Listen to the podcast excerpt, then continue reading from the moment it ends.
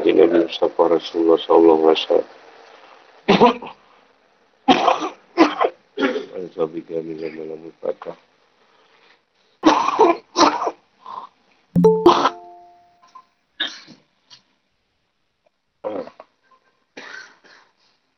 Nama Nuhaim Abi Sari Sadi wa Yasili Kami wa nu'datan min isani Asau kau Kemabak Allah main dapat dimulai cabai di nafsi wala mati wa ta'ata dengan itu biar sama mati wa lu'ab wa kuwi syain wa fi nizata ini wa qad kana wa cabai ni dari kakun wala mati wa nafasi nak sama sya'u ilmu Assalamualaikum warahmatullahi wabarakatuh Kitab cerita ni kemenangan orang mukmin di pelbagai tempat. Surah Taubah ayat 25 hingga 27. بسم الله الرحمن الرحيم لقد نصركم الله في مواطن كثيرة ويوم حنين أعجبتكم كثرتكم فلن تغن عنكم شيئا وضاقت عليكم الأرض بما رحبت ووليتم مدبرين أنزل الله سكينته على رسوله وعلى المؤمنين وأنزل جنودا لم تروها وعذب الذين كفروا وذلك جزاء الكافرين ثم يتوب الله من بعد ذلك على من يشاء والله غفور رحيم Sungguh Allah telah menolong kamu yang ini mukminin di banyak medan perang. Janganlah perang Hunain. Ketika jumlahmu yang besar itu membanggakan kamu. Tapi jumlah yang banyak itu sama sekali tidak berguna bagimu. Dan bumi yang luas itu terasa sempit bagimu. Dan kamu berbalik ke belakang. Dan lari, tunggal langgang. Ya Allah menurunkan ketenangan kepada Rasulnya. Dan kepada orang yang beriman. Dan dia menurunkan bala tentera kepada malaikat yang tidak terlihat olehmu. Dan dia menimpakan azab kepada orang kafir. Itulah balasan bagi orang-orang kafir. Setelah itu Allah menerima taubat orang yang dikenaki. Allah maha pengampun bagi maha penyayang.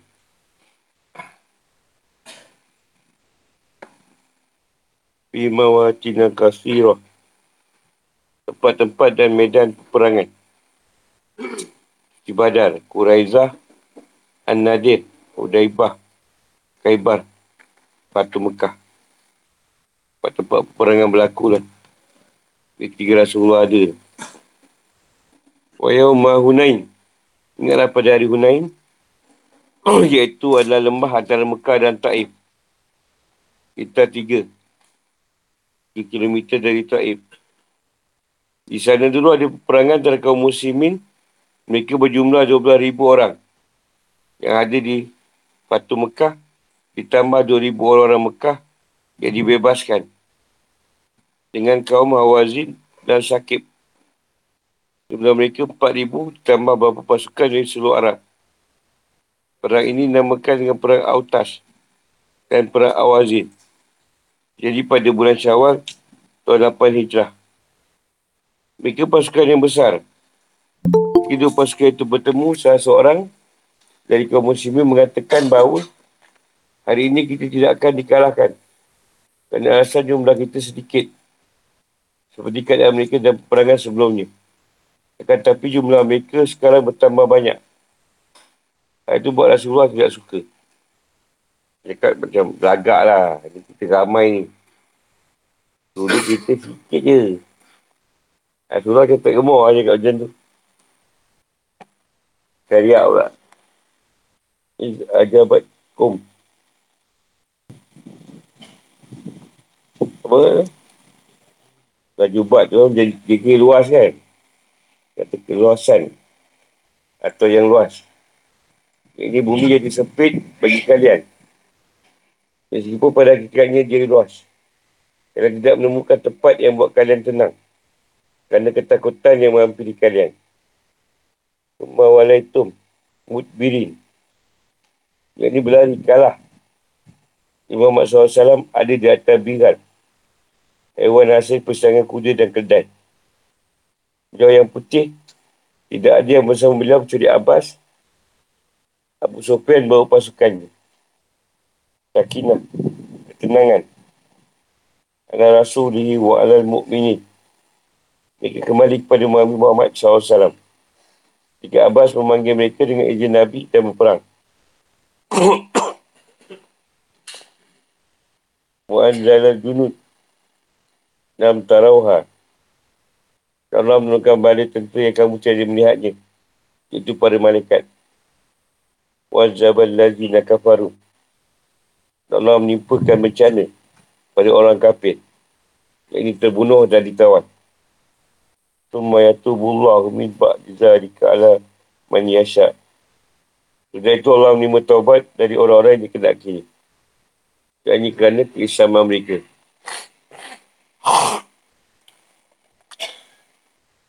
Sebab turunnya ayat 25. Hai Baki dalam Ad-Dalain. Ruayatkan bahawa seorang mengatakan bahawa pada hari perang Hunain, hari ini kami tidak akan kalah. Jumlah kita sedikit. Mereka berjumlah 12 ribu. Itu membuat Rasulullah SAW tidak senang. Allah SWT menurutkan ayat. Wa yawma Hunain. Iz ajabatkum kasratukum. Ayat ayat. Jika ayat Allah pada ayat sebelumnya menyebutkan keharusan berpaling dari mempergauli orang tua dan yang lain demi menjaga kemaslahatan agama. Allah juga mahu mengetahui bahawa ini sangat menyusahkan diri. Dan dia menyebutkan apa yang menunjukkan bahawa orang yang meninggalkan dunia demi agama, agama tersebut akan menyampaikannya pada apa yang dikenakinya di dunia. Ya Allah beri contoh mengenai hari itu dengan banyaknya pasukan mukmin dan kekuatan mereka pada hari perang Hunain. Ketika mereka merasa congkak dengan jumlah pasukan mereka yang banyak, rasa macam bongkak lah. Mereka, mereka kalah. Tapi bila, bila mereka kalah, mereka mendahkan diri kepada Allah. Dan dia menguatkan mereka sehingga boleh mengalahkan pasukan kafir. Ini menunjukkan bahawa manusia ketika mengandalkan dunia dia akan kehilangan agama dan dunia. Ketika mentaati Allah dan mengunggulkan agama daripada dunia, Allah berinya dua hal bersamaan dengan bentuk yang paling bagus. Yang paling baik. Penyebutan hal ini adalah untuk menghibur mereka. Dan telah rela untuk memutuskan hubungan dengan orang tua dan orang yang memusuhi orang-orang mukmin demi kebaikan agama. Dan untuk beritahu mereka agar mengambil pelajaran bahawa pertolongan Allah SWT kepada mereka akan terjadi dengan kekuatan moral. Bukan banyak jumlah pasukan. Perangan ini bukan sebab banyak menang. Dengan kekuatan mental dan bantu Allah. Mujahid mengatakan bahawa ini adalah ayat pertama yang turun dari surah Bara'ah. Yang Allah SWT menyebutkan. Malahan surah Taubah lah. Menyebutkan nugerahnya kepada orang mukmin berbuat baik pada mereka dengan menolong mereka di medan peperangan yang banyak bersama Rasulullah. Dan tersebut merupakan pertolongan dari sisi Allah. Dan dukungan tak adanya bukan kerana jumlah dan persiapan mereka. Allah juga mengingatkan bahawa kemenangan daripada Allah SWT. Baik sedikit maupun banyak. Jumlah mereka yang banyak pada perang Hunain membuat mereka bongkak. Meskipun demikian, itu tidak bermanfaat sama sekali pada mereka. Mereka lari ke belakang dengan tercerai berai kecuali sedikit dari mereka bersama Rasulullah SAW. Dan Allah menurunkan pertolongan dan dukungannya kepada Rasulullah dan orang-orang mukmin yang bersamanya untuk untuk memberitahu bahawa mereka memberitahu mereka bahawa kemenangan adalah di sisi Allah semata-mata dan berkat pertolongannya meskipun jumlah mereka sedikit. Banyak sekali jumlah yang kecil boleh mengalahkan jumlah yang besar dengan izin Allah. Allah SWT bersama orang yang sabar. Ialah perang Hunain. Suku Awazin adalah kekuatan yang besar setelah Quraisy. Di dalam orang Arab ni paling Quraisy nombor satu. Nombor dua Awazin. Mereka bersaing dengan suku Quraisy. Tiga berita Fatu bekas sampai pada mereka. Pemimpin mereka Malik bin Auf An-Nasri mengumumkan peperangan. Untuk bergabung dengannya suku Awazin, suku Sakib, suku Nas dan semua suku Jashim dan juga Sa'ad bin Bakar. Pasukan ini berjalan menuju Rasulullah SAW. Mereka bawa segala, segala harta. Oh, serta harta-harta binatang ternak. Isi dan anak-anak mereka. Mereka menyangka ini boleh melindungi diri. Menguatkan pasukan mereka. Di suku Sakib ada Kinanah bin Abid. Untuk serta dalam perang ini, Duraid bin Asamah. Dia adalah orang tua. Dia mempunyai pendapat dan hikmah kebijaksanaan. Mereka turun di atas salah satu lembah di perkampungan Hawazin di Taib. Di sini terjadinya perang Hunain. Ketika Rasulullah SAW mengetahui keadaan mereka, dia pergi menemui mereka. Bersama beliau, 12,000 pasukan muslim. 10,000 dari sahabat beliau di Madinah. Ini muhajirin dan ansar. 2,000 dari penduduk Mekah yang masuk Islam pada Batu Mekah. Rasulullah SAW meminjam dari Safwan bin Umayyah baju-baju besi dan senjata. Ketika muslimin melihat jumlah mereka sangat banyak. Jumlah yang belum pernah sampai dalam satu perangan sebelumnya, mereka merasa sombong. Sebagai mereka mengatakan bahawa hari ini kita tidak akan dikalahkan. Kerana alasan jumlah kita sedikit. Ahmad Abu Daud dan Tirmizi ruatkan dari Ibn Abbas. Dia mengatakan bahawa Rasulullah SAW bersabda, Sebaik-baik sahabat adalah empat. Sebab pasukan adalah 400. Sebab tentera adalah 4,000. 12,000 tidak akan dikalahkan oleh pasukan kecil. Ada yang berpendapat mengatakan yang mengatakan Rasulullah SAW. Ada yang berpendapat yang mengatakan Abu Bakar.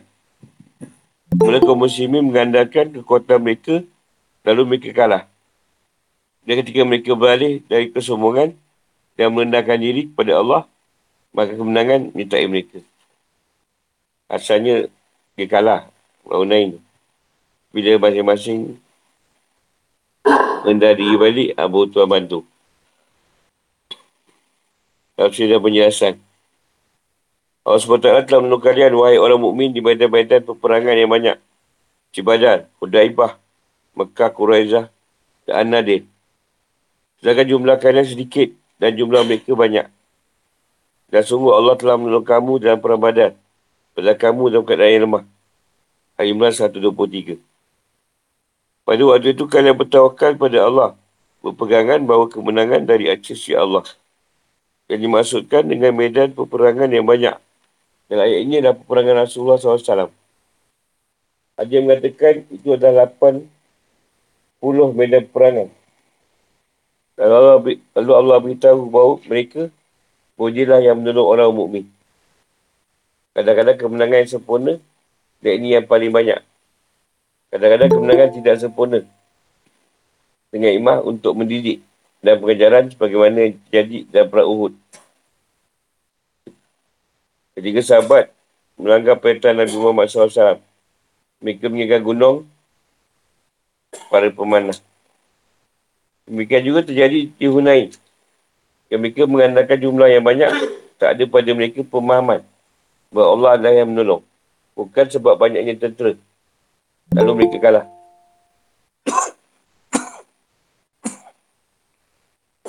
Bagi ulama menyebutkan bahawa medan-medan perangan kurang dari 80. Abu Dhabi riwayatkan dari Jabir bahawa jumlah perang Rasulullah SAW adalah 21. Bila ke dalam 8 peperangan, yakni Badar, Uhud, Azab, Mustalik, Kaibar dan Mekah, Unain dan Ta'id. Usul-usul beliau dan peperangan yang hanya diikuti oleh sahabat beliau berjumlah 36. Allah SWT berfirman, Wa yawma Hunain. Maksudnya dia juga menolong kalian pada perang Hunain. Jika banyaknya jumlah kalian membuat bongkak, tongkak, mencapai 12 ribu. Sementara orang kafir hanya 4 ribu. Ada mengatakan 8,000. Dia mendapat alasan dan mujahid.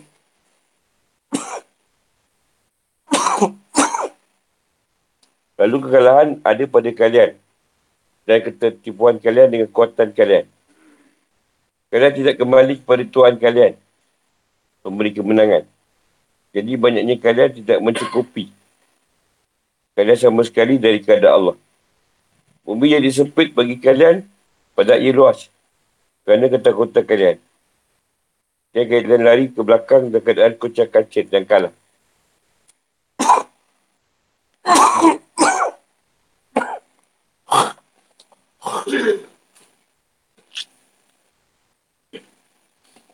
Hal itu kerana mereka berperang dengan sengit.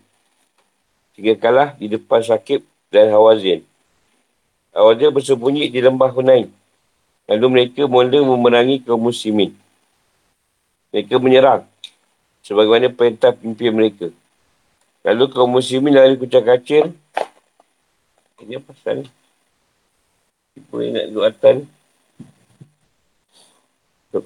Sementara Rasulullah SAW tetap teguh mengendarai pada hari itu. Barang beliau yang putih, beliau mengendarainya. Dia barang ni nak kata kedai, tak kedai. Nak kata kuda, tak kuda. Dia kacuk. Abbas, pasara beliau memegang kendali dan pelana sebelah kanan. Abu Sufyan bin Al-Haris bin Abdul Muttalib memegang pelana sebelah kiri. Keduanya memberati bakal agar tidak cepat jalan. Ini adalah dalil puncak keberanian Nabi dan kekuatan hati beliau. Hal itu tidak lain kecuali kerana tanda-tanda kenabian yang beliau bersabda, Wahai Tuhanku, bila aku apa yang telah kau janjikan. Setelah itu beliau bersabda kepada Abbas, dia orang yang bersuara keras. Seluruhlah manusia. Lalu dia memanggil kaum Ansar. Orang yang ber, berbaiah di pohon Ridwan. Wahai orang yang berbaiah di bawah pohon Samurai. Lalu mereka menjawab, kami menyambut panggilan Rasulullah SAW mengajak kaum muslimin untuk kembali. Kemarilah wahai hamba-hamba Allah. Kemarilah aku Rasulullah. Dia pada saat itu bersabda, aku adalah Nabi, tidak berbohong. Aku adalah putera Abdul Muttalib. Lalu mereka kembali bersamanya. Hampir satu orang. Yang mengatakan 80 orang. Mereka turun kepada mereka dan keadaan putih di atas kuda-kuda putih. Lalu Rasulullah SAW melihat ke peperangan kaum muslimin dan bersabda, sekarang peperangan telah memanas. Lalu beliau mengambil seringam tanah dan dileparkan kepada mereka dan bersabda, Ya Allah, laksanakanlah apa yang kau janjikan kepadaku. Kalahkanlah kalian demi Tuhan Kaabah. Maka mereka menjadi kalah. Al-Abbas mengatakan, aku masih saja melihat ketajaman pedang mereka, tumpul. Mereka lari ke belakang. Namun aku melihat Rasulullah SAW memacu biran. Beliau di belakang mereka. Kekalahan naik telah terjadi. Dan peperangan terakhir melawan kaum muslimin. Sebenarnya kaum muslimin menang dan orang Arab kalah. Kerana itu Allah SWT berfirman. Summa anzalallah. Summa anzalallahu sakinah. Ala rasulih wa ala mu'minin. Artinya Allah menumpahkan ketenangan dan keturunan pada rasulnya dan orang-orang mukmin yang ada bersamanya. Menurunkan bala tentera yang tidak kalian lihat. Begitulah para malaikat. Benar hadis diwakilkan oleh Imam Muslim dalam hadis sahihnya. Untuk menguatkan jiwa-jiwa orang mukmin dan menegurkan mereka. Melemahkan orang-orang kafir dengan ketakutan dan keminderan yang dilemparkan ke dalam hati mereka dan mereka tidak melihat.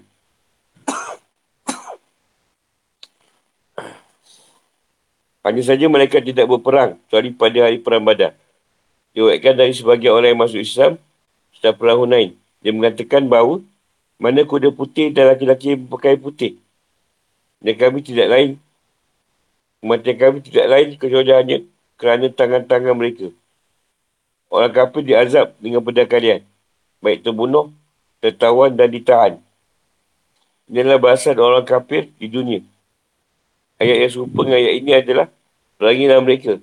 Saya Allah akan menyiksa mereka dengan perantaraan tanganmu. Dan dia akan menghina mereka dan menolongmu dengan kemenangan atas mereka. Serta melegakan hati orang yang beriman. At-Tawbah 14. Jumlah tuanan perang dalam jumlah tuanan perang ini ada 6,000 orang. Jumlah unta ada 24,000 unta. Dan kambing lebih daripada 40,000 ekor kambing. Dan 4,000 keping perak. Itu adalah masa perang terbesar yang pernah diperoleh kaum muslimin. Sejalan dengan ada kebiasaan Al-Quran dalam membuka pintu cita-cita dan taubat di depan orang kafir dan orang-orang yang maksiat. Allah SWT berfirman, Sumayatu, Sumayatubullah min ba'di zalik ala man wallahu ghafurur rahim. Artinya setelah penyiasat yang terjadi dalam peperangan ini, Allah menyebut taubat orang kafir yang dia kenaki. Maksudnya seiring keinaan yang ada pada mereka. Allah kadang-kadang menerima taubat sehingga mereka dengan menghilangkan kekufuran dari hati mereka. Menanam Islam di dalamnya. Sebagai pendapat di sunnah atau mereka masuk Islam dan bertaubat. Lalu Allah menerima taubat mereka sebagaimana pendapat Mutazilah. Allah Ta'ala maha pengampun bagi orang yang bertaubat. Maha pengasih kepada orang yang beriman dan beramal soleh. Dan Allah telah menerima taubat orang awazin yang lain. Mereka masuk Islam. Mereka mendatangi Nabi Muhammad SAW dan keadaan musim.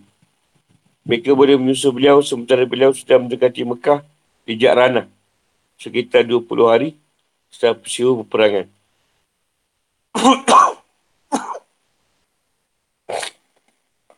Pada saat itu Allah memberi pilihan kepada mereka antara menawan mereka atau menyerahkan harta. Mereka memilih menjadi tawanan berjumlah 6,000 tawanan antara anak-anak dan perempuan. Lalu beliau mengembalikan kepada mereka dan membagi harta terampasan dan pasukan. Membagi juga kepada orang Mekah yang dibebaskan pada Fatu Mekah. Supaya hati mereka cenderung kepada Islam. Dia memberi mereka 100 ekor unta. Antara orang yang beri 100, 100 unta adalah Malik bin Auf Al-Nasri.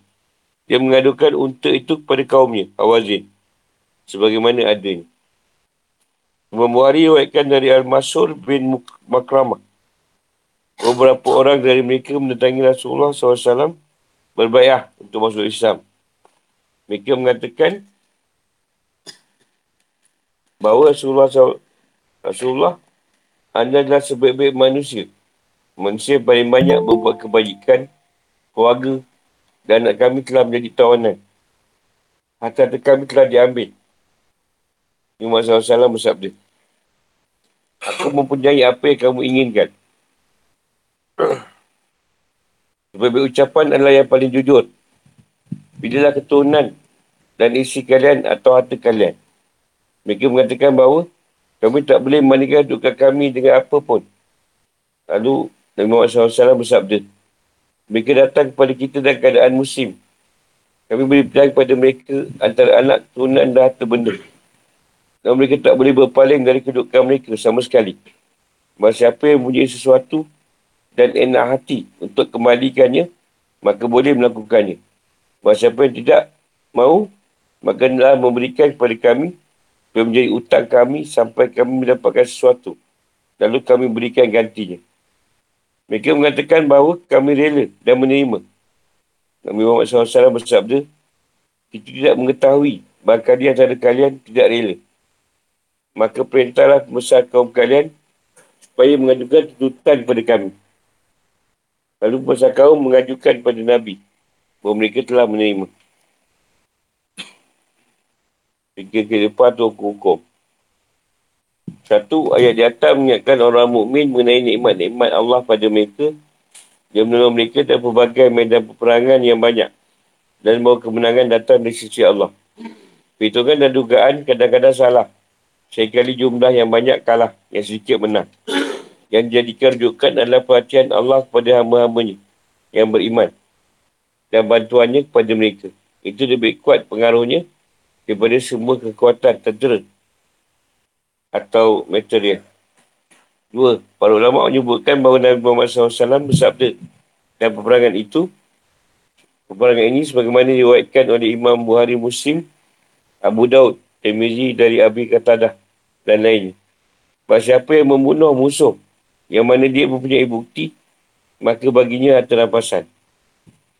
Lalu pendapat Imam Syafi'i, Mazhab Syafi'i dan Hambali, ucapan ini muncul dari Nabi melalui penyampaian sebagai wayu ilahi. Itu adalah hukum yang kekal yang tidak menukar kesepakatan pemimpin. Lalu pendapat Hanafi dan Maliki. Hukum ini muncul dari Nabi Muhammad SAW. Kerana kepimpinan dan politik beliau, jika setiap pertempuran tak ada yang berhak terhadap bantuan pasal perang tersebut kecuali dengan kesepakatan pemimpin. Hal itu tak terjadi kecuali dari isiat pemimpin. Tidak diwakilkan bahawa Rasulullah SAW bersabda seperti itu. Kecuali hanya pada hari perang Hunain saja. Bukan pada semua perangan beliau.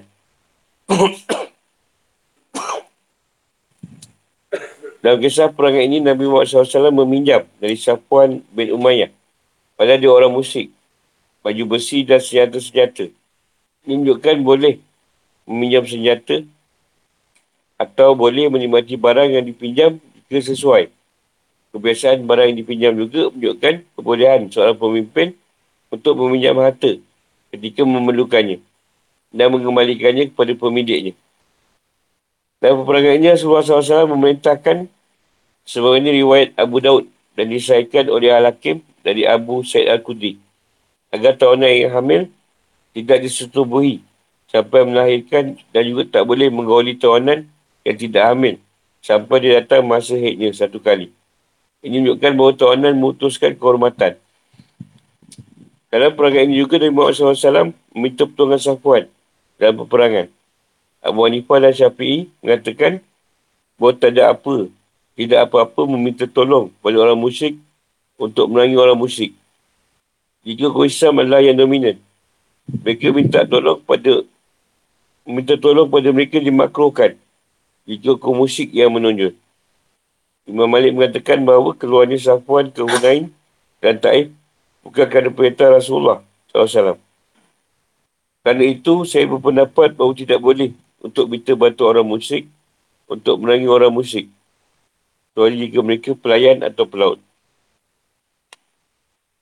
Ini pendapat Imam Malik. Empat. Allah menjelaskan ayat ini bahawa kemenangan hanya kerana pertolongan Allah bukan kerana banyaknya jumlah. Mereka tak boleh mengalahkan kerana jumlah mereka yang banyak. Allah SWT berfirman, Jika Allah menolong kamu, maka tak ada yang dapat mengalahkanmu. Tapi jika Allah membiarkan kamu, tak beri pertolongan, maka siapa dapat menolongmu setelah itu? Al-Imran 160. Pertolongan ketika hujan sangat keras adalah termasuk nikmat ilahi terbesar. Ujian adalah ketakutan yang datang pada mereka seakan-akan mereka tidak menemukan tempat di bumi yang sesuai untuk berlari dari musuh mereka. Lima. Dalam pertempuran ini Allah menurunkan sesuatu yang menenangkan hati orang mukmin dan menghilangkan ketakutan mereka sehingga mereka berani untuk menangi orang musyrik saat mereka lari ke belakang. Menurunkan malaikat yang menguatkan orang mukmin kerana perasaan dan peneguhan yang dilemparkan dalam hati mereka. Melemahkan orang-orang kafir dan membuat mereka takut. Mereka tak melihat para malaikat dan tidak melihat para malaikat ikut berperang. Mereka tak ikut berperang kecuali pada hari perang badan. Diwakilkan sebagaimana telah dijelaskan bahawa seorang dari Bani Nadir mengatakan bahawa kepada orang mukmin saat peperangan. Di mana kuda putih. Orang yang pakai putih. Kami antara mereka tak lain kecuali seperti notah hitam. Dan kami tidak lain adalah kerana tangan-tangan mereka. Lalu mereka mengkabari Nabi Muhammad SAW dari hal itu. Yang bersabda itu adalah malaikat. Enam. Allah SWT menyeksa orang kafir dan perangai ini dengan terbunuhnya mereka dengan pedang kaum muslimin. Itu adalah balasan yang berhak mereka terima di dunia. Kemudian Allah menerima taubat orang yang kalah. Memberinya petunjuk kepada Islam. Di Malik bin Auf Al-Nasri. Pemimpin Hunain dan orang-orang yang masuk Islam bersamanya dari kaumnya. Kesimpulan terjadi tiga hal pada hari perang Hunain. Allah turunkan ketenangan pada rasulnya dan orang mukmin menurunkan tentera yang dipada malaikat dan menyiksa orang kafir dengan terbunuhnya, terbunuh dan tertawan. Tujuh. Tak kali Rasulullah SAW membagi dalam pasal perang di Jarana. Rusah Wazin mendatangi beliau dalam keadaan musim. Ingin agar dikasih dan diperlakukan dengan baik. Lalu Nabi beri pilihan kepada mereka antara ditawan atau memberi harta. Mereka milih ditawan. Lalu Rasulullah SAW mengembalikan isteri dan anak-anak mereka. Dan minta keadaan pada pejuang Islam yang mendapatkan bagian pasal perang untuk berikan harta yang ada di tangan mereka dan mengganti orang yang tidak rela untuk berikan bagian mereka dengan sesuatu yang buat mereka rela. Antara pertawanan adalah Syaimah, saudara sesuai Nabi. Dia adalah putri Al-Haris bin Abdul Uzzah dari Bani Sa'ad bin Bakar. Dia adalah putri Harimah Sa'ad adalah putri Harimah tu Sa'ad dia. Rasulullah SAW memulihkannya, memberi dan memperlakukannya dengan baik. Dia kembali pulang ke daerahnya dan keadaan gembira dengan agamanya. Dan dengan bagian diberikan Allah kepadanya. Jadi kisah menarik ketika peristiwa pengembalian tawanan.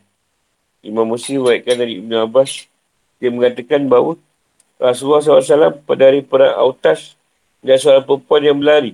Menjerit dan tidak boleh tenang. Lalu beliau bertanya tentang perempuan itu. Dia menjawab dia kehilangan anaknya. Setelah itu beliau melihatnya telah menemukan anak laki-lakinya. Dia menciumnya dan meraihnya. Lalu dia berpanggil perempuan itu dan bersabda kepada para sahabat beliau. Apakah perempuan ini akan menempelkan anaknya ke neraka? Mereka mengatakan bahawa tidak. Nabi bersabda, kenapa tidak? Mereka menjawab, kerana kasih sayang. Nabi bersabda, Allah lebih kasih pada kalian daripada perempuan itu. Ada lagi?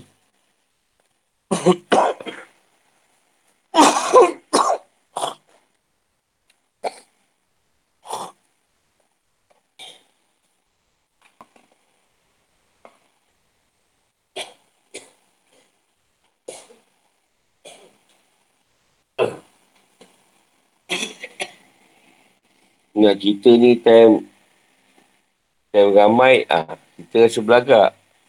Tak ada betul dengan Allah. Time sikit ramai lagi tawaduk. Tawakal. Dah ramai gemerang pula. Nanti ha, asal dia kalah tu tu. Dia jawab mengenal diri balik baru menang balik. Dan kita dia belajar. Ingat dah ramai faham. Dia tak, dia tak faham. Dia orang tak ramai. Kalau tiga orang belajar, sudah sikit faham. Nak kita jangan riak lah. Niat ramai tu, tak bagus ke? Kalau bukan lagi ramai ke tak ramai. lagi ramai ke macam-macam masalah sebenarnya. Tak ramai tu, tak ada masalah.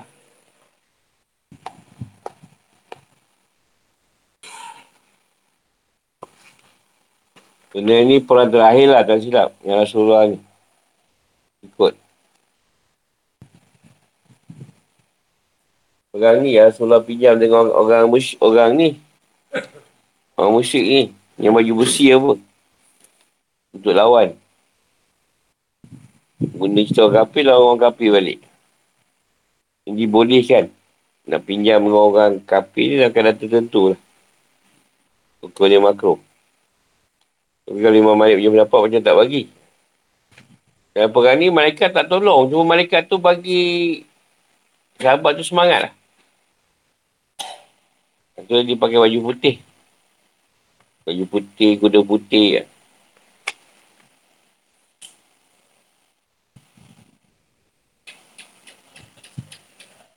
Kata?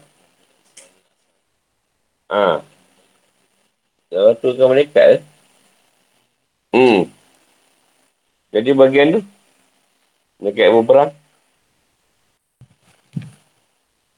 Tengoklah tak semua. Dia turun. Kalau keadaan lah. Tuhan nak bantu. Kalau dibiarkan je. Sama juga. Jadi kalau perang tu Allah bantu. Lain. Kalau Tuhan tak bantu tu lain.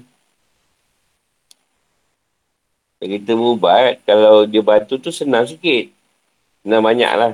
Kau tak bantu tu buat lah. Satu hari suntuk pun tak baik. Kita pun dah tak ada. Tak ada cara lah. Dia tak bagi tak baik, tak baik lah. Buat lah macam-macam pun. Kat situ cakap lah dengan dia. Pergi balik dulu lah. Esok sambung. Dah tak, tak ada cara dah ni. Balik lah. Dah sakit dah macam mana. Sama lah semua perkara lah. Kalau tak ada bantuan dia tu memang susah. Tak kisahlah buat rumah ke projek ke apa.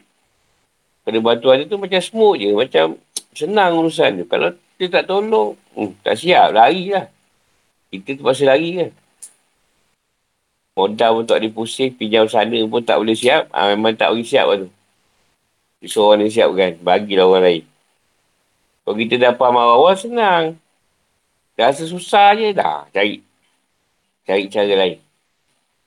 Tapi dia tak nak, nak muflis pun nak buat juga benda tu. Tapi ya. Dia bukan dari segi yang baik. Eh, yang buruk pun macam berjudi tu. Kalau orang tolong, menang aja. Tuan tak tolong. Sampai habis kau kalah. Semua sama je. Buat jahat ke baik ke. Macam nak bunuh diri kan. Ha, kalau Tuhan berserta tu. Tuhan tak Tuhan berserta tu. Susah lah.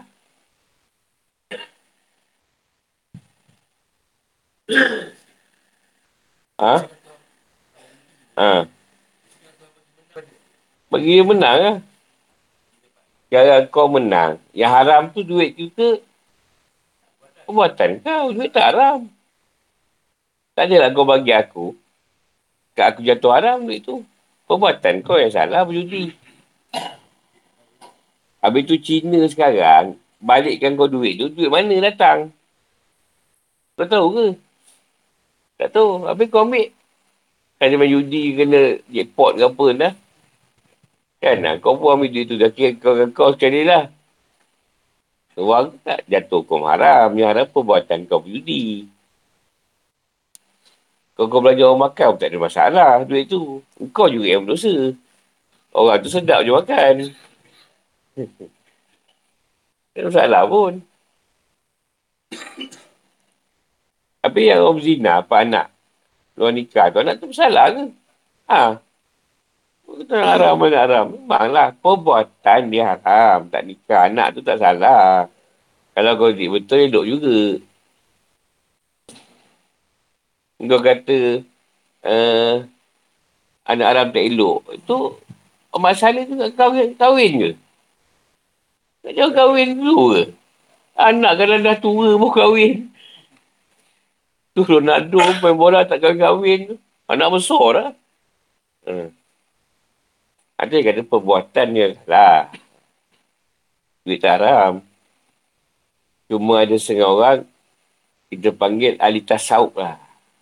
Orang tu tasawuf. Kalau dia tahu kau hasil yang tidak tidak tidak baik, dia tak nak terima. Ha, tu je kalau orang seri adik tasawuf. Adik tauhid ambil. Kalau adik tauhid dia ambil. Sebab dia ambil dia cakap Allah bagi. Tasawuf tak. Dia bersihkan hati. Ha, dia jauhkan perut dia daripada benda-benda yang hasil tu. Ha, orang tasawuf dia tak. Dia tak. Kau nak belanja, duit hasil mana? Oh, tak, tak apa. Tak apa, beh.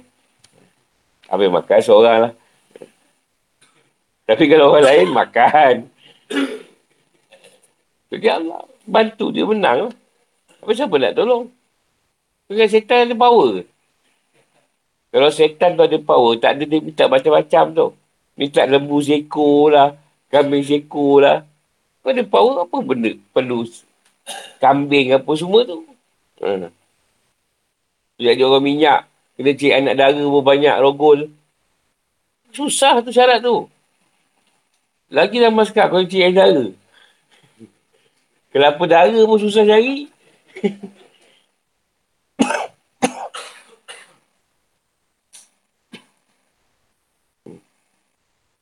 Zaman dah bebas. Adalah lagi. Faham tak? Ha, buatan.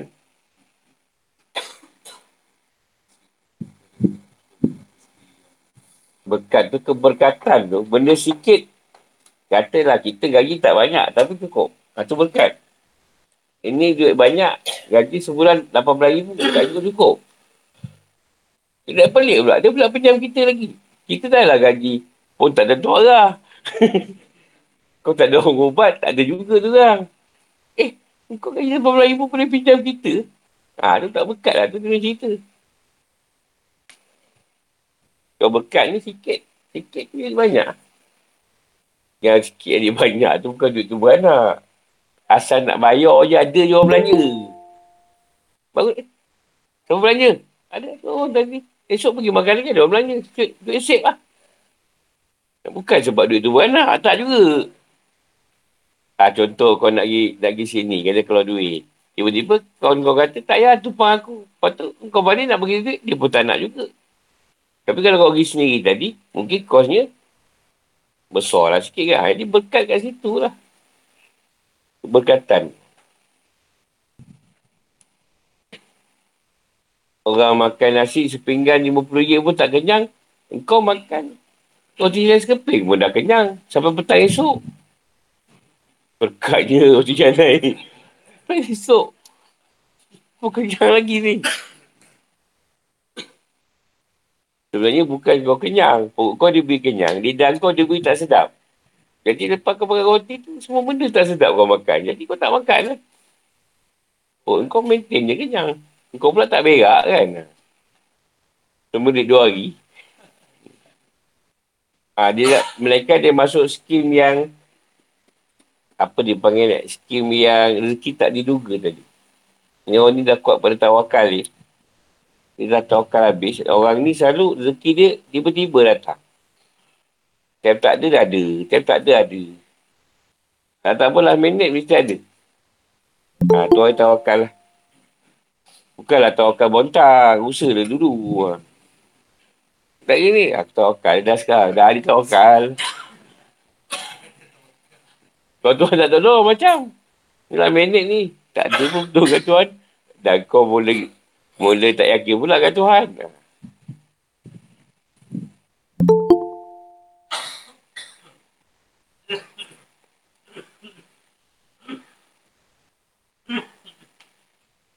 Surah kata kan, saya baca tafsir surah cakap dengan Tuhan, kalau kau tak tolong yang ni, semua orang kata nak ikut agama kau. Kan?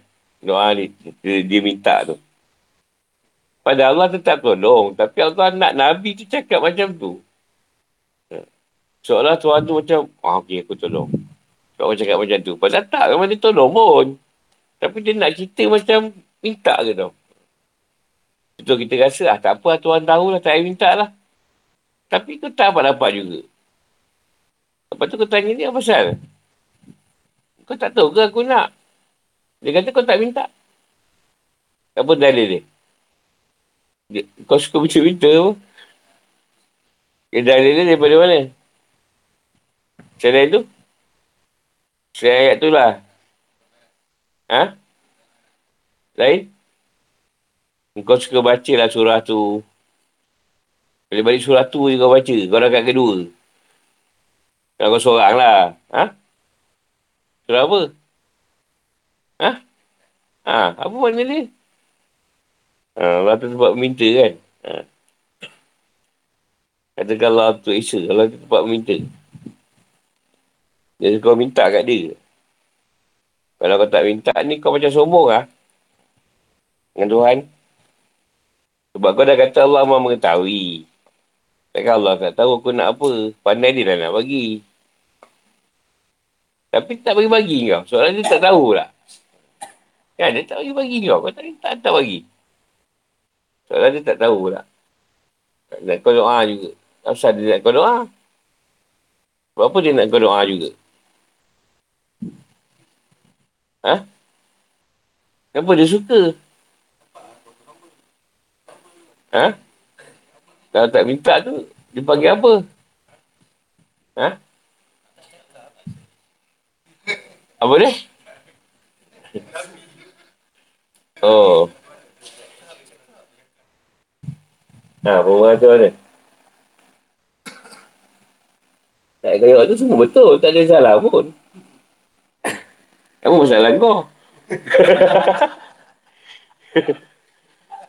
tak ada pun kita salah. Betul lah tu.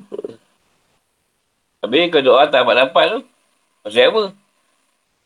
Jawapan dia dah biasa kita dengar lah. Ah, kalau tuan tak pernah kat sini, dia akan, kau akan dapat. Ah, itu jawapan yang kita kata, jawapan, jawapan sama lah. tak apa. Kau tak apa kat sini nanti, Allah perkenalkan dekat sana tu. Ha. Jawapan selamat lah.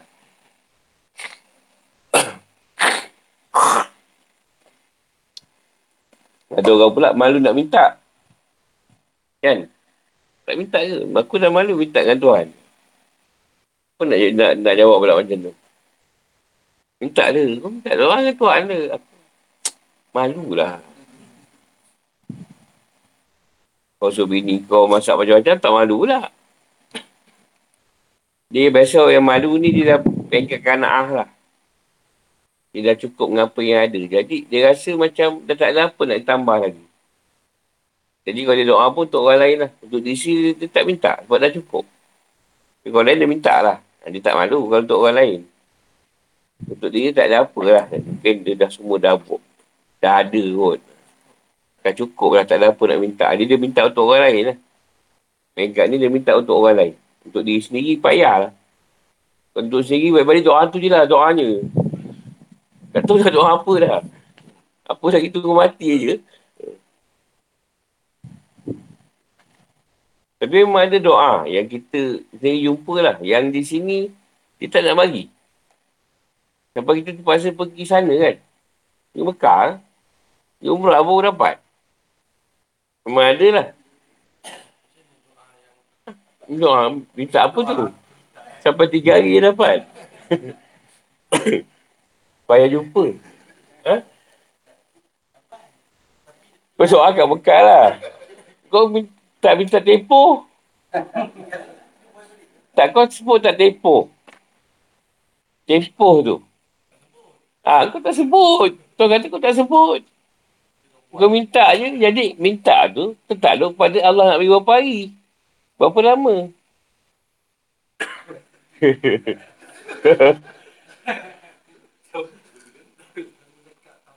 Ha. Ya, kau tak sebut tempoh. Kau cuma cakap umum kan apa? Kau cakap apa? Ya Allah apa? Ha, kau cakap ayat dah salah, putuskan. Putuskan tu apa? Putuskan tu banyak makna. Memutuskan tu, ha, kau kata kau mengesahkan ke? Macam mana? Ya kenapa tak ikat bahasa yang senang? eh, Tuhan ni maha bahasa. Kau silap-silap cakap, lain mana?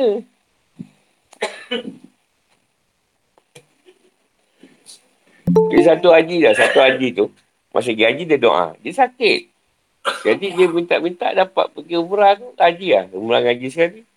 Dia minta, Ya Allah, keluarkanlah sakit aku. Lepas dia cakap tu je, bertambah-tambah sakit dia. Lepas tu dia kata, aku nak tukar doa pula. Ya Allah, kau tunjukkan siapa yang boleh ubat aku. Keluar di airport kan. Sampai dekat KLIA. Satu orang sahaja dia jumpa dia. Aku dah jumpa tempat nak ubat kau. Aku tu masa tu.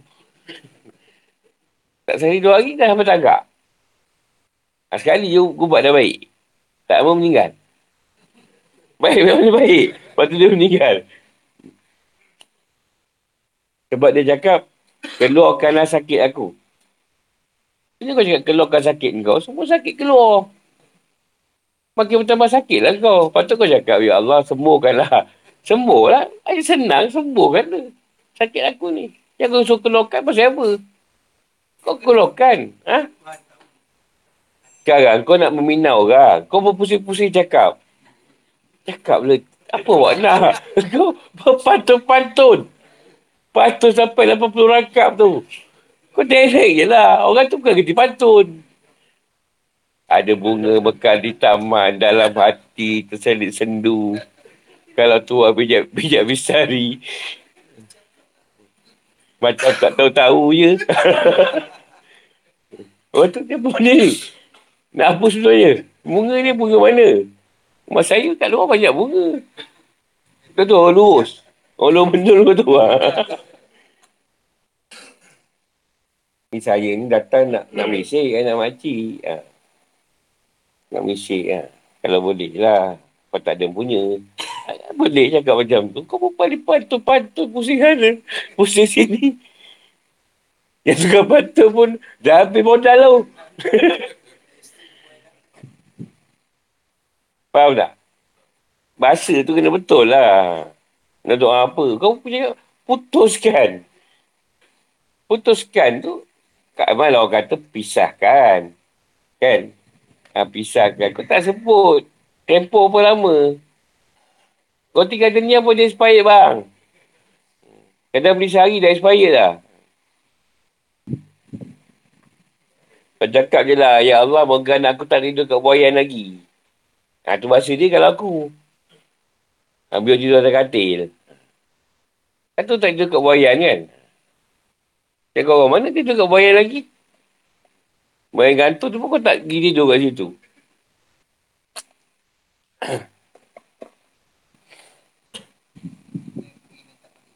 Ha.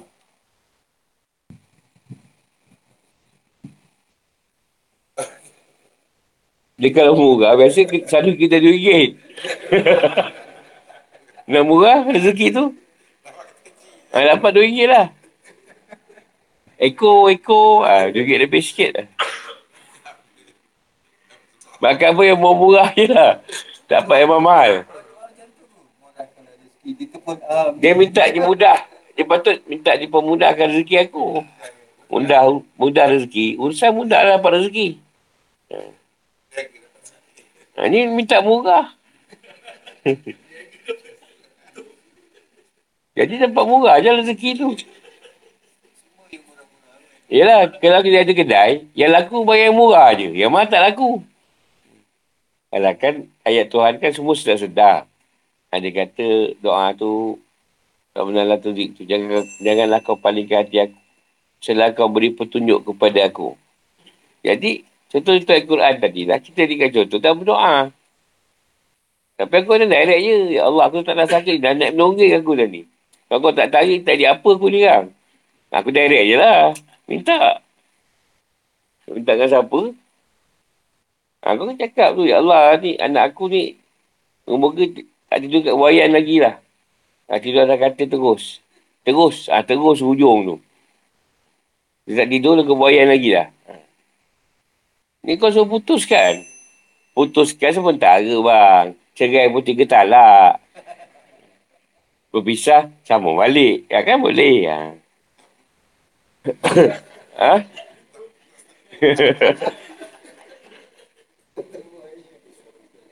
hmm, nasib. Bengkak botol je kan.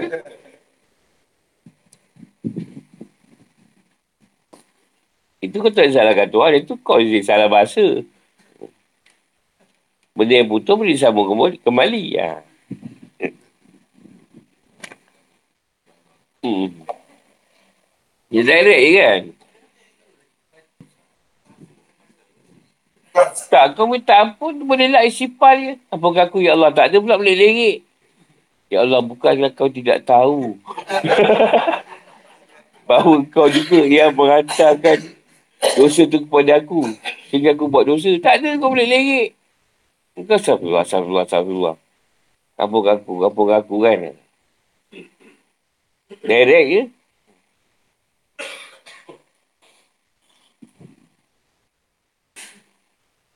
Ya Nabi doa dalam bahasa Arab tau. Bila bahasa Arab ni. Dengan bahasa Melayu. Lain tau. Contoh kau orang rumah kau cakap I love you. Boleh kan? Tapi kalau aku cerita padamu macam macam tak apa kena lah. Tak ya. Main bahasa tu main peranan tau. Arab ni lain. Arab kan cakap dia macam tu je. Tapi berbahasa. Ha, tapi kita punya bahasa Melayu ni payah. Kau nak sebut. Oh. Masa putih lah. Kita sebut apa. Senang je. Apa nak sebut ni? Eh? Senang. Dah dirik lah, dirik jatuh tangga apa sebut? Masa orang putih.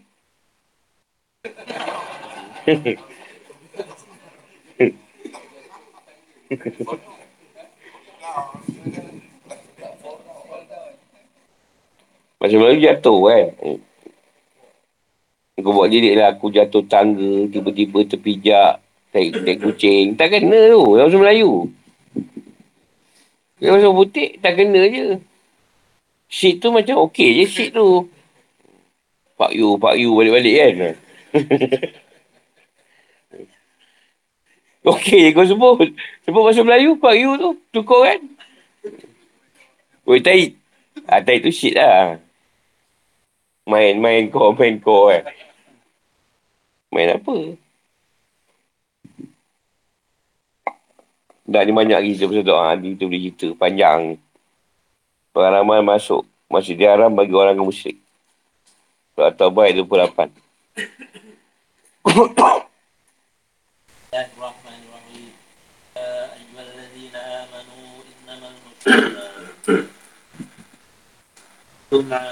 ثم عهدتم عينة فسوف يغنيكم سوف يغنيكم سوف يغنيكم الله من فضله Insya orang-orang yang beriman Sungguhnya orang musyrik itu najis, yang ini kotor jiwanya. Kerana itu janganlah mereka mendekati masjid haram setelah tahun ini. Dan jika kamu khawatir menjadi miskin kerana orang kafir tidak datang, maka Allah nanti akan memberikan kekayaan kepadamu dari kunianya. Jika dia mengendaki. Sebenarnya Allah maha mengetahui, maha bijaksana. At-Taubah 28. Inama. Maknanya batas. Membataskan. Ini sebab Rasulullah takluk kota Mekah tu, ha, ni firman ni. Tak bagi lagi orang musyrik, selepas tahun tu, masuk lagi. Sebab dia orang, jiwa dia kotor. Nama musyikun. Najasa. Najas.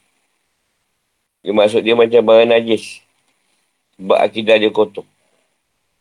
Dia sembah Allah pergi ke Kaabah tu. Tapi dia punya sembah tu ada pantara berhala. Ha, tu yang akidah dia salah. Macam kau ni kan, sembahyang subuh kan bogel. Apa apa rupa tu? Macam ni lah, dekat dia tahu bogel. Telanjang. Ha. Kau sembahyang telanjang. Kau kuat kau terincik pun ada juga selong kau tu, menampung. Kau dah bersepah dekat atas jadah tu, buang aja dia. Jadi mahal kat Mekah itu. Satu nama. Firman Allah, mereka menjadikan orang-orang alimnya dan rahib mereka sebagai Tuhan. Jadi pada dia, orang alim dia tu Tuhan ni. Bukan Allah.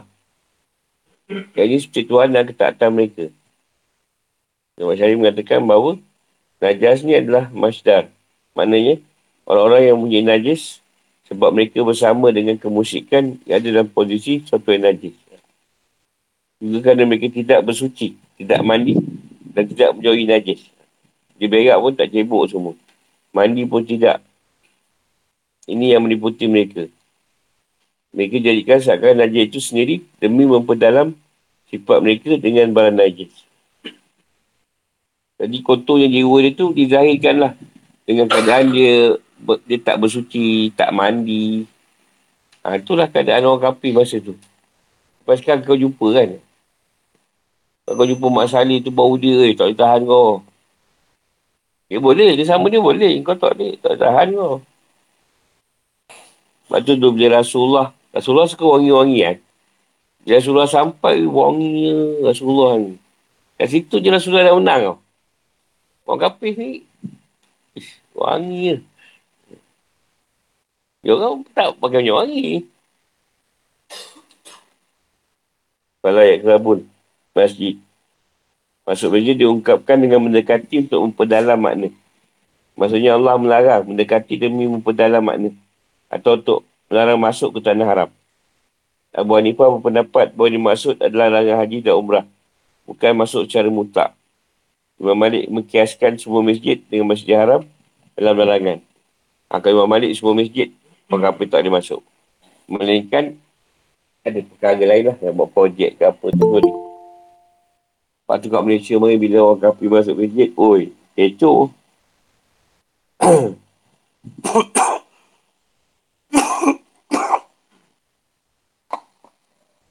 najis lah.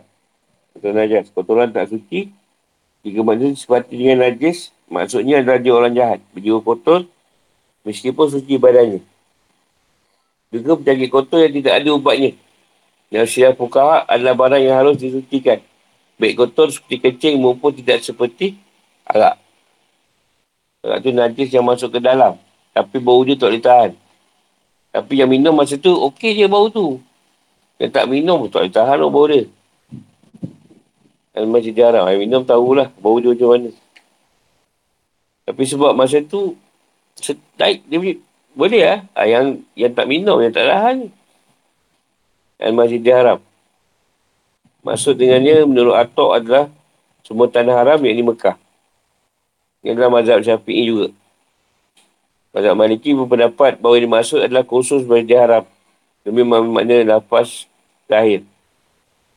Namun semua masjid dikiaskan kepada masjid haram. Sebab ilatnya, yakni kenajisan ada pada orang musyrik.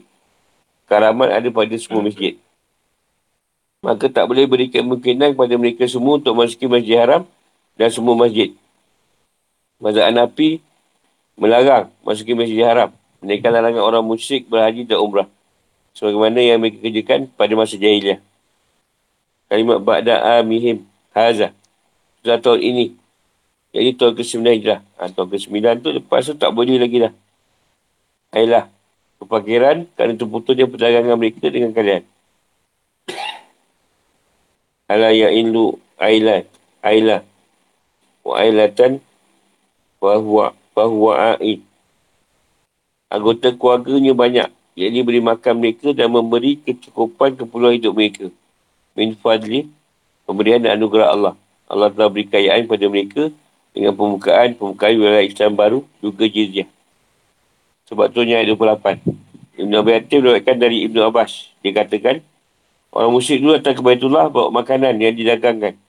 Ketika mereka dilarang masuk, jarang mendatangi Baitullah, orang musyrik mengatakan bau. Dari mana makanan bagi kami? Atau Allah turun ke ayat. Wa ini betul. Adahi pasal ayat. Yakni kumullah wa min fadlih. Mijarir At-Tabari dan Abu Syekh bin Hayyan Al-Ansari. Kewaikan dari Syed bin Jubir, dia kata, masa ayat itu turun, inamal musyrikun, najas. Turun memberatkan kaum muslimin. Mereka mengatakan bahawa siapa yang akan bawakan kami makanan dan barang dagangan. Allah tu ayat tadi lah. Wa hitum. Sampai mimpadli. Sesuai ayat. Sekali Muhammad SAW merintahkan Ali Raja Allah agar bawa awal surah atau bah atau bara'ah pada orang musyrik Mekah dan mencapai perjanjian mereka pada tahun ke-9 Hijrah. Dan Allah serta Rasulnya memutuskan hubungan dengan mereka. Orang-orang mengatakan bahawa wahai penduduk Mekah, kalian akan mengetahui kesulitan yang akan kalian dapatkan kerana terputusnya jalan dan menghilangkan barang bawaan unta. Iaitu ayat ini untuk menolak syubhat tersebut. Maksud dan penjelasan. Orang yang beriman pada Allah dan Rasulnya Sungguhnya orang musyrik adalah najis. Akidah mereka rosak. Serta bergelimang dengan najis. Mereka orang yang najis kerana jeliknya atau buruknya bagian dalam tubuh mereka. Dan kerosakan akidah mereka. Kerana menyembah berhala-berhala dan patung-patung. Atau kerana mereka bersama dengan kemusyrikan. Dia adalah najis yang harus dijauhi. Atau kerana mereka tidak bersuci. Tidak mandi. Dan tidak menjauhi najis-najis yang nampak. Jika mereka orang yang najis, janganlah mereka masuk ke masjid haram dengan pula tawaf dan telanjang. Larangan kepada orang mukmin untuk mengizinkan orang musyrik masuk masjid haram. Satu ke sebelah hijrah. Allah SWT. Innamal musyikun dan nan najas. Juga pembatasan makna. Maksudnya tak ada lagi najis kecuali orang musyrik. Maksud orang musyrik menurut pendapat majoriti ulama adalah para penyembah berhala. Kelompok orang berpendapat ayat ini mencakupi semua orang kafir dengan dalil firman Allah SWT. Sebenarnya Allah tidak akan mengampuni dosa kerana mempersekutukannya, syirik. Dan dia mengampuni apa dosa yang selain syirik. Bagi siapa yang dia kenaki. Anissa 48. Ini adalah pendapat yang paling unggul dan yang nampak di ayat tersebut. Maksud dengan najis adalah najis maknawi. Ini najis keyakinan. Najis utama tu di segi syirik. Atau di segi hati keyakinan tu atau iman tu amat penting bagi orang Islam. Al-Ahmad Syari meriwayatkan dari Ibn Abbas dan Allah bahawa orang musyrik najis seperti anjing dan babi. Saya makna lahir dari ayat tersebut. Namun berjati fuka sepakat bahawa mereka beza pendapat tentang pendapat tersebut. Mereka pendapat bahawa pada mereka itu suci. Orang musyrik atau kafir bukanlah najis secara fizikal dan zat. Sebab Allah SWT menghalalkan makanan halal kitab untuk kaum muslimin. Yang dimaksud dengan masjid haram adalah seluruh tanah Arab. Menurut pendapat Atok dan Syafi. Syafi'iyah. Dan khusus masjid haram menurut mazhab maliki demi bawa makna yang zahir. Lapasnya. Hanafi pendapat bahawa yang dimaksudkan bukan larangan memasuki masjid haram. Mereka maksudnya adalah larangan orang musyrik berhaji dan berumrah. Sebagaimana yang mereka kerjakan pada masa jahiliah. Dengan dari firman Allah SWT pada amihim haza. Ini hendaklah mereka tidak haji tidak umrah setelah haji tahun ini. Itu tahun ke-9 hijrah. Ha, juga berdasarkan ucapan Sayyidina Ali ada Allah ketika menyeru manusia dengan surah bara'ah ingat setelah tahun ini orang musyrik tidak boleh haji. Juga berdasarkan firman Allah SWT wa in hiftum alai yang menunjukkan bahawa kekhawatiran akan menjadi miskin Sebab terputusnya musim orang musyrik. Kerana mereka darah haji dan umrah. Juga berdasarkan ijma' kaum muslimin untuk menolak orang musyrik dari semua amalan haji. Semua tak masuk masjid. Dan kafir tak masuk masjid, jadi dah kurang pendapatan dia orang. Dia orang risau. Macam ni lah, dua tahun tak ada haji. Semua habis. Orang meniaga habis. Ha, masa tu, zaman tu macam tu lah. Bila kafir tak ada pergi, dia orang risau. Tak, tak masuk rezeki tu. Yang Tuhan janjikan, tak apa. Nanti aku bagi yang lain. Ya Allah beri ketetaman di hati kaum muslimin tentang terpenuhnya sumber makanan dan macam-macam dagangan. Allah berfirman. Wa ini alai. Maksudnya jika kalian khawatir miskin wahai kaum muslimin, kerana sikitnya masuknya, masukkan makanan pokok dan pelbagai macam dagangan yang dibawa oleh orang musyrik. Sementara mereka satu ini darah masuk masjid haram. Ya Allah akan beri kalian kekayaan dari anugerah dan kuningnya dengan jalan lain. Serta memberi kemudahan pada sekalian, pada kalian sumber-sumber kehidupan, rezeki dan pekerjaan. Sebenarnya Allah maha mengetahui keadaan kalian dan kekayaan serta kefakiran yang akan ada di masa mendatang.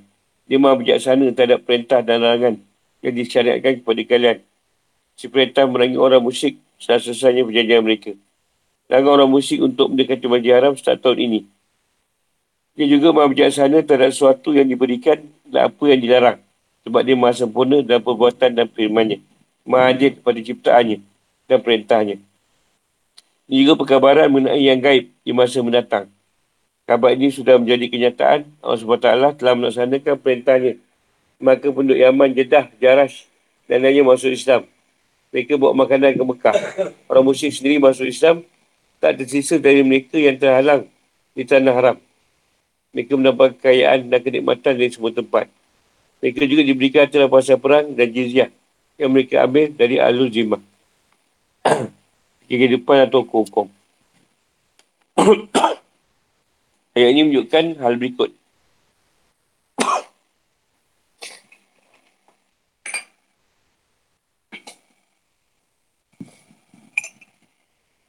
Satu. Pada ayat ini sangat jelas menegakkan bahawa musyrik dan najis. Orang mukmin adalah suci bukan najis.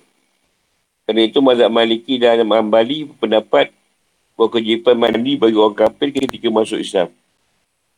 Macam berpendapat, aku lebih suka musik untuk mandi. Abu Atir Al-Busti dalam sahih musnadnya, ruatkan bahawa Nabi Muhammad SAW pada musnadnya hari melewati Samamah bin Al-Sad. Lalu dia masuk Islam. Dia mutusnya untuk pergi ke dinding Ab Abi Talha.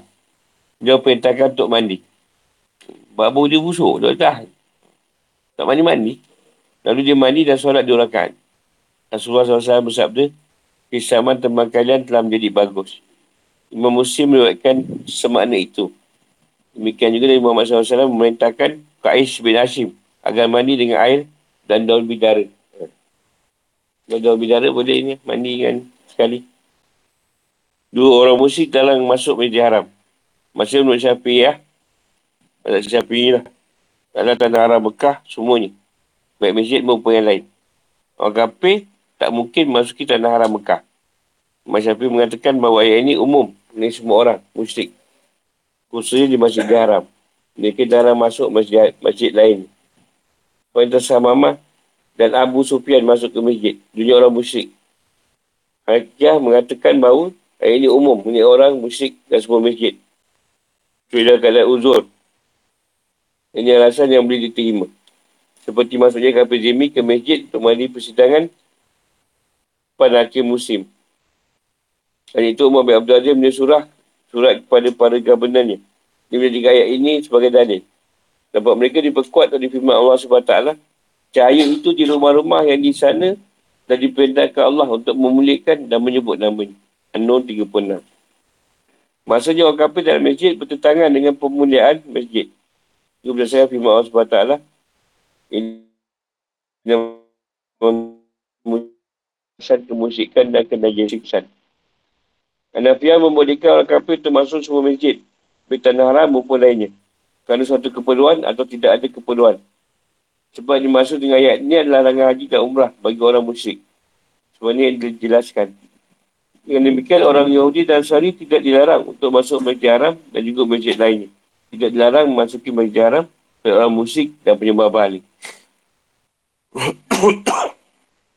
Tiga. Al-Azim mengatakan bahawa tak ada kesamaran bahawa yang dimaksud dengan firman Allah Ba'da amihim haza adalah tahun terjadi seruan kepada orang musyrik yang tahun ke-9 Hijrah. Maksudnya larangan dimulai semenjak tahun ke-10 Hijrah. Saat 10 Hijrah tak boleh lagi masuk Masjid Haram. Orang kafir lah. Empat. Anugerah disebutkan dalam ayat ini bersifat mutlak. Merangkumi semua yang buat mereka kaya. Ini dapat yang paling sahih. Ha, ini cerita dia buat makanan tadi lah. Dia duduk risau. Tapi selepas tu Allah masukkan semua. Jedah, orang jedah apa semua masuk Islam. Ini senang lah urusan dia orang. Tak, urusan makanan tu tak ada yang bawa, bawa masuk. Macam kita kau tak bawa makan, warga juga. Hmm. Allah SWT. Pasal Pasal bayuk ni kumullah min fadih. Memberi pengabaran mengenai kejadian gaib di masa mendatang dengan pasti. Hal ini telah terjadi sesuai dengan kabar tersebut. Ini adalah mujizat. Yang ini menunjukkan bahawa tergantungnya hati dengan sebab rezeki adalah tidak boleh. Tidak bertentangan dengan tawakal. Meskipun rezeki sudah ditakdirkan, perintah dan pembagian Allah sudah dilakukan. Namun tergantungnya rezeki dengan sebab adalah supaya manusia beramal. Dengan tawakal, dengan ada hadis yang diwakilkan oleh Imam Buhari, Isabda Nabi Muhammad SAW. Kalau saja kalian bertawakal kepada Allah dengan tawakal yang benar, pasti dia akan beri rezeki kepada kalian sebagaimana burung diberi rezeki. Pagi-pagi, pagi tak keadaan lapar, pulang dan keadaan kenyang. Rasulullah SAW mengabarkan bahawa tawakal yang hakiki tidak bertentangan dengan pulang pergi untuk beri rezeki. Allah SWT insya menunjukkan bahawa rezeki bukanlah dengan usaha. Melainkan itu adalah anugerah dari Allah SWT. Ia menguasai pembagiannya. Itu masuk dalam firmannya. Kami yang menentukan kehidupan mereka dalam kehidupan dunia. Az-Zuhruh 32. 5. Tinggal orang kafir di negeri Islam. Negeri Islam berdasarkan maksudnya orang kafir dan tinggalnya mereka dalamnya terbagi menjadi tiga. Pertama, tanah haram Mekah. Orang kafir dalam masuk tanah haram Mekah. Ini pendapat Mazhab Syafi'i dan Mali. Kami mengamalkan makna lahir ayat tadi. Orang kafir tak dibolehkan masuk tanah haram meskipun bawa surat. Namun penguasa atau wakilnya keluar menemuinya di luar tanah haram untuk mendengar surat tersebut. Mazhab Maliki membolehkan bukan Islam masuk tanah haram Mekah Syahid Batullah dengan aman selama tiga hari. Atau sesuai dengan keperluan dalam memperkirakan kemaslahatan menurut penguasa. Kamu dapat jawapan jujur di tiga hari je. Rumah Nipah juga memodikan orang kafir masuk tanah haram dengan izin penguasa atau wakilnya selama tiga hari, tiga malam. Kedua Hijaz. Iaitu antara Anan sampai pembatasan Iraq. Dan antara Jeddah dan sekitarnya dari pantai sampai perbatasan Syam atau Syria. Orang kafir boleh masuk selama tiga hari saja dengan izin. Imam Muslim waitkan dari Ibn Umar bahawasanya dia mendengar Rasulullah SAW bersabda, Sungguh aku akan mengeluarkan orang Yahudi dan Nasrani dari jazirah Arab. Aku tak membiarkan di dalamnya kecuali orang Islam. Dan orang Muslim keluarkanlah orang musyrik dari jazirah Arab. Yang dimasukkan jazirah Arab untuk pendapat Syafi'i dan Ahmadi adalah hijaz secara khusus. Yang diceritakan oleh Ibn Hajar dari jumhur ulama' dengan dari riwayat Ahmad. Keluarkanlah orang Yahudi dari Hijaz. Juga kerana buatan Umar adalah dan hadis diriwayatkan oleh Imam Buhari dan Mahaki. Mereka mengeluarkan orang-orang Yahudi dan Nasrani dari Hijaz saja. Bukan dari Jazirah Arab. Dia menyetujui mereka tinggal di Yaman. Pada dia masuk Jazirah Arab. Menurut Mazhab Maliki, tak boleh.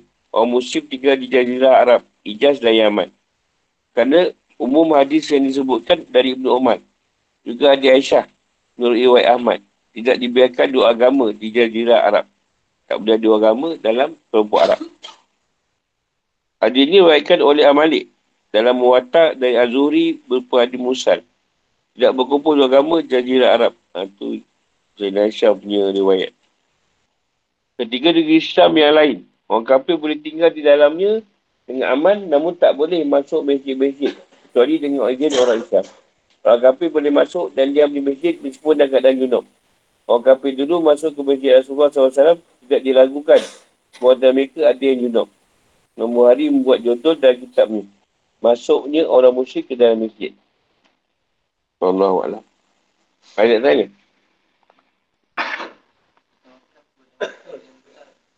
Ini orang yang kita cerita tadi lah, kita wakal. Orang yang kita wakal. Dia, dia ni dah tahap tawakal dia tu memang dia usaha lah. Jadi dia memang, memang dah tawakal dia tu dah sebenar-benar tawakal. Bukan tawakal tipu. Maksudnya orang ni tadi, dia dah habis usaha lah. Maksudnya dia dah dapat kedudukan ahli tawakal di sisi Allah. Jadi dia ni memang ada je. Dia punya pantuan rezeki tu. Musim mana pun ada je. Bukan macam orang baru nak jadi tawakal tu. Ada orang tak-tak yang buat kerja lah. Tawakal ni tak boleh. Ha. Tapi nak kena pegang Allah ni, tak usah pun dia bagi. Ha. Usaha pun dia bagi, tak usaha pun dia bagi. Tapi tak sama dengan yang hakiki ni. Tak macam kan yang hakiki tu yang orang yang dah pegang Tuhan tu, semua perkara. Ha, orang tinggi lah ketauhidan dia ke dia sudut apa pun tinggi. Itu lain. Dia ni tahap dapat ke tak dapat ke tak ada masalah lah. Orang yang dikata tak hakiki tu. Kita ni kan kalau tak apa mengarut juga. Siapa suka.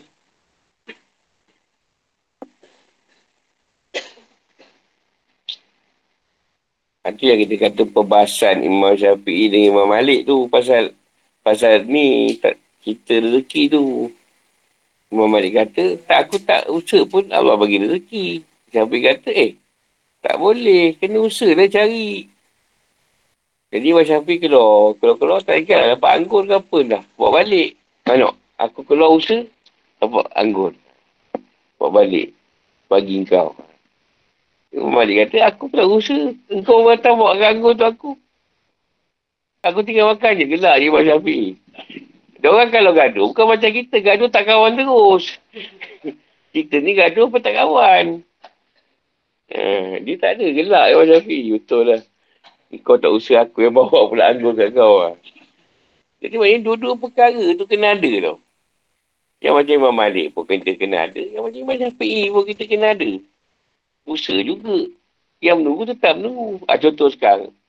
Kat rumah kita orang tak keluar. Kita yang keluar kan. Tapi kita bawa balik rezeki kat rumah. Kan dia bukan buat apa kata. Ha, tapi pun kan sama tu. ha? ha? Ada orang datang rumah, rubat ke apa.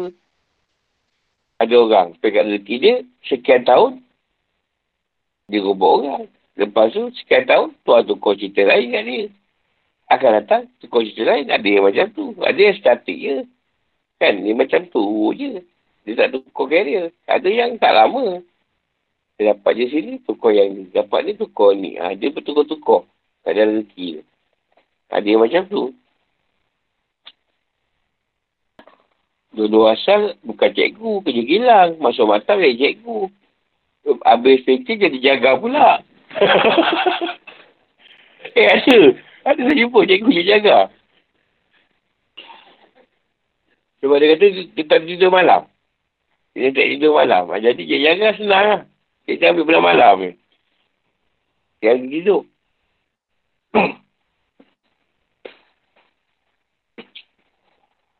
Di kegama sekali tu. Dekat Bagor. Banyak kiki tu, dia dah meletakkan dua keadaan. Dia usaha, dia tak usaha, dia usaha pun dapat. Dia tak usaha pun dapat. Atau dia tak dia usaha tak dapat. Dia dia usaha pun tak dapat. Hanya dia dah letak semua perkara kat diri dia. Ha, ni hakiki lah. Ni dia boleh usaha, usaha dia tadi boleh dapat. Kan? Boleh juga tak dapat dia terima. Tak ada masalah. Dan dia tak berusaha. Dia dapat pun dia terima. Dia tak dapat pun dia terima. Tak ada masalah kan dia. Dia kena dua perkara ada kat dia. Ha. Itu yang dah hakiki lah. Tawakal dia. Kita sekarang buat orang. Orang tak bagi duit macam? Ya, lagi tak sampai WhatsApp kat guru. Dia tak ada orang buat tak bagi duit. Aku juga yang kena. Pergilah cakap dengan orang yang ubat tu. Aku juga. Guru tadi orang ubat tak bagi duit guru. Apa kita nak buat? aku nak buat macam mana? Bukan aku yang ubat orang tu. Sebab aku Saya tak kisah. Orang nak bayar ke tak bayar. Itu masalah aku. Sebab sekarang banyak orang tak bayar lah. Nak bayar dah ubat. Ha? Semua tak semua. Kan tak semua. Ha? Tak, ia dia tak dapat cash. Tak sama tau. Tak sama. Kalau tengok, tak bayar je orang tu. Transfer. Maknanya dia dalam keadaan nak menuju ke situ lah. Bila orang tak bayar masih lagi ada. Tak apa, tak salah. Memang mula-mula macam tu. Aku lupa bermula ni juga. Minta kes macam-macam. Bagi sampul apa kosong. Tapi bukan dia malu ke.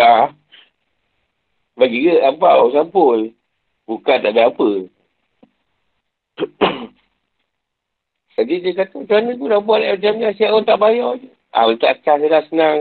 Orang tu datang, bagi tahu je dia.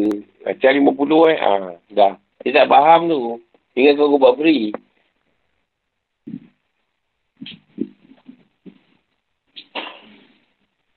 Kita ni kira macam ni lah. Kalau swasta tu belum masuk lagi. Daftar je seribu dah bayar. Terletak. Masuk je seribu. Bukan dua puluh ringgit. Yalah. Kan? Ha.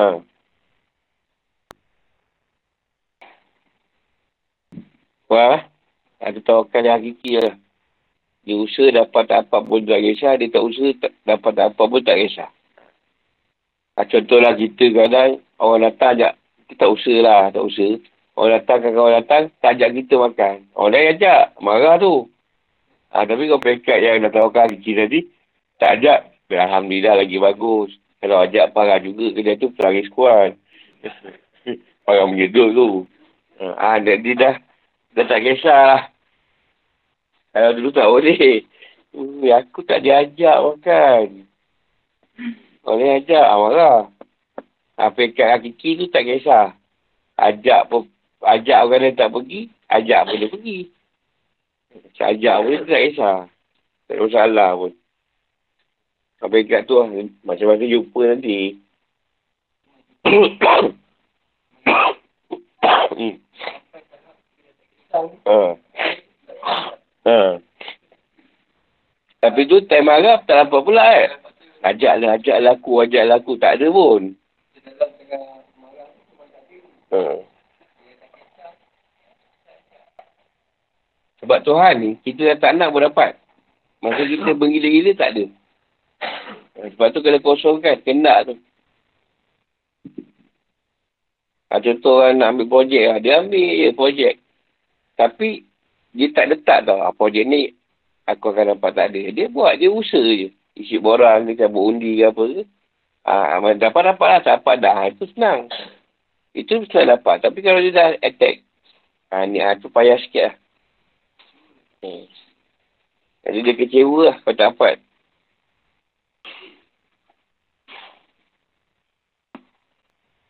Ada ni? Ha? Aku tak ada masalah lah kalau kau nak masuk. Dia tak kata kebersihan.